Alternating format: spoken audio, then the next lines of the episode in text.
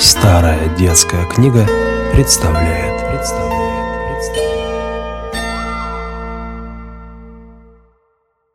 На край света. Веселый рассказ для маленьких детей Л. А. Чарской. Москва, тысяча девятьсот пятый год. Гоге в день его рождения подарили книжку. В книжке рассказывалось об одном одиноком путешественнике, выброшенном бурей на необитаемый остров где-то на краю света.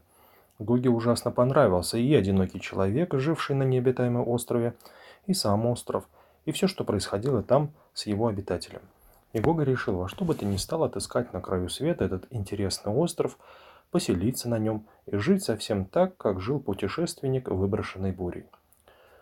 Но так как Гога боялся темной комнаты, лягушек, мышей и тараканов, то он решил пригласить с собой на край света своих маленьких приятелей – Мику, Нику и Коку. Решено было взять и собачку Чурку для охранения храброй команды от лягушек, которых Мика, Ника и Кока боялись, пожалуй, не меньше самого Гоги. В тот же день в саду на скамейке происходило важное совещание. Совещались Гога, Мика, Ника и Кока, каким путем отправиться на край света. В совещании принимала участие и Чурка, любимая собачка Гоги, очень умная, что сразу видно было по ее глазам. Так как она привыкла во всем слушаться своего маленького хозяина, то в совещании она присутствовала молча, выжидая, что решат мальчики. А мальчики решили отправиться на следующее же утро и идти прямо прямехонько так долго, пока не дойдут до самого края света. Так посоветовала Мика, вспомнив слова, сказанные когда-то дядей за обедом. Человек, который идет прямо, куда-нибудь да дойдет. Итак, до завтра, закончил совещание Гога. До завтра, в один голос ответили мальчики. Подождите-ка, заявил вдруг Кока и спросил, а далеко ли это будет край света? Но никто из мальчиков не мог ему ответить. Чудный летний день. Солнышко греет так, как только умеет греть в теплые чудные летние дни. Милое доброе солнышко. Гога, Кока, Мика и Ника выстроились в линию точно солдаты за ограды сада. Коке, как самому старшему, поручена корзина с провизией. До края света далеко, очень далеко, необходимо запастись едою. В корзине уложены бутерброды с мясом и сыром и пирожки. Просто прелесть, что за вкусные пирожки с капустой и еще с вареньем.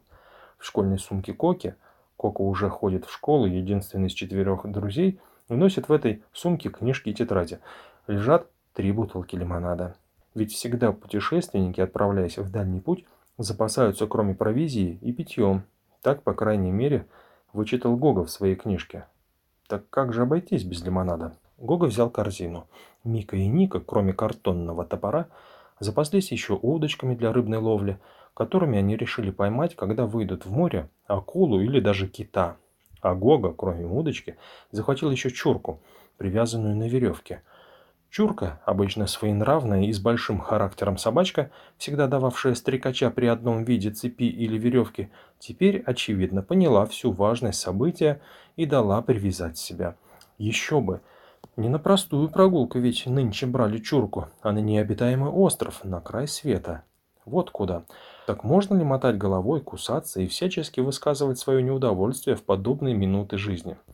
Итак, Гога, Кока, Мика, Ника и Чурка выстроились в одну линию. Кока скомандовал. Раз, два, три. Правой ногой вперед. Марш. Причем Мика забыл, которая у него нога правая, и должен был тут же незаметно спросить брата Нику. Ты не знаешь, которая у меня правая нога, Ника? На что Ника ответил так же тихо, чтобы не слышал большой умный Гога. Не знаю, как у тебя, но у меня правая вот эта. И шагнул с важностью правой ногой вперед. Зашагали и все остальные. Стоп, произнес Кока, когда мальчики промаршировали добрые полчаса. Надо сделать коротенький отдых. И покушать. Нерешительно заикнулся Гога, которому ужасно захотелось отведать вкусных пирожков. Ну нет, обедать еще рано. Вы можете только полюбоваться пирожками сейчас, а кушать их будете после, решительно заявил Кока. И переоткрыл корзину. Ах, какая прелесть! Румяные, пахучие, сдобные. Должно быть, они совсем необыкновенные, эти пирожки. У Ники даже слюнки потекли при виде такой прелести, и чтобы не дразнить себя даром, он взял удочку и принялся усердно удить рыбу, отойдя в сторонку. Что касается Чурки, то бедная собачка, привязанная к дереву, сделалась сама не своя, издали, заприметя очаровательные пирожки в приоткрытой койкой корзине. Бедная Чурка. И зачем только у собак такой чувствительный нос? Дальше. Дружно в путь, друзья мои. Привал наш кончен. Снова скомандовал умный Кока, и все опять пускаются в путь. Солнышко греет вовсю, жарко, душно. Под градом катится по лицам путешественников. Чурка просто-напросто высунула язык, хотя отлично знает, что благонравным детям и умным собакам показывать язык не полагается. «Где же край света?» – устало тянут Ника и Мика, обращаясь к Гоге. «А вот сначала будет речка, потом мост, потом море. На море мы сядем на корабль и поплывем на необитаемый остров. Это и будет край света», – объяснил товарищем Гога. Вот и мост, под ним речка. Ника решил идти удить с Микой. Забрались на перила, наклонились вниз.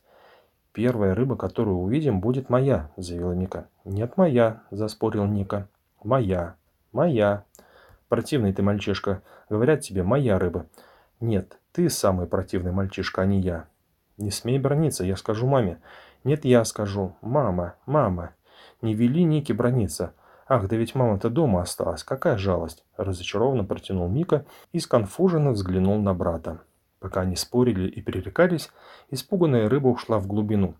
Впрочем, пожалуй, рыбы и вовсе не было на этой речке. Речка высохла, видно было дно, и по нему ползали черви и прыгали лягушки, которых так боялся Гога. Пока Мика и Ника удили, Гоге было поручено и Кокой осмотреть местность и убедиться, нет ли поблизости каких-нибудь диких из племени краснокожих. В той книжке о человеке, жившем на необитаемом острове, говорилось много о свирепых дикарях. Чтобы предупредить нападение этих дикарей, Кока и поставил караулить Гогу, а сам... Ах, что случилось с благоразумным Большой Кокой? Ах, что случилось? Дело в том, что уж очень соблазнительно пахли уложенные у него в корзине пирожки. Очень соблазнительно пахли. Сначала Кока хотел только вытянуть один пирожок из корзины, чтобы понюхать. Только понюхать. И зачем только рот находится в таком близком соседстве с носом у людей? Ведь из-за этого соседства пирожок просто-напросто сам, помимо воли Коки, влетел к нему в рот к великому изумлению и негодованию Чурки, единственной свидетельницы этого происшествия. Первый пирожок растаял в ротике Коки. За ним растаял еще один, и еще, и еще... Затем бутерброды с мясом и сыром запрыгали очень охотно по следам приятелей своих пирожков. И, вероятно, в корзине ничего не осталось бы, если бы случайно Гога не обернулся в сторону Коки. И решительно не заявил бы, что и он хочет кушать. Отыскали тенистое местечко в ближайшей роще. Расселись все в кружок, разослали салфетку на траве, разложили на ней все оставшееся в корзине, стали кушать. Не забыли и Чурку. Дали ей малюсенький кусочек булки с мясом. Кока решительно заявил, что он сумеет откупорить бутылки. Поручили важное дело Коке. Раз. Первая бутылка готова. Два. Вторая тоже. Три. Ах, что за ужас. Не то разразившийся удар грома, не то выстрел из пушки. Вот так случай. Пробка с треском выскочила из бутылки. Шипучая влага за нею и облилась с головы до ног всего Коку. Осунувшаяся было не в попад Чурке, угодила в нос.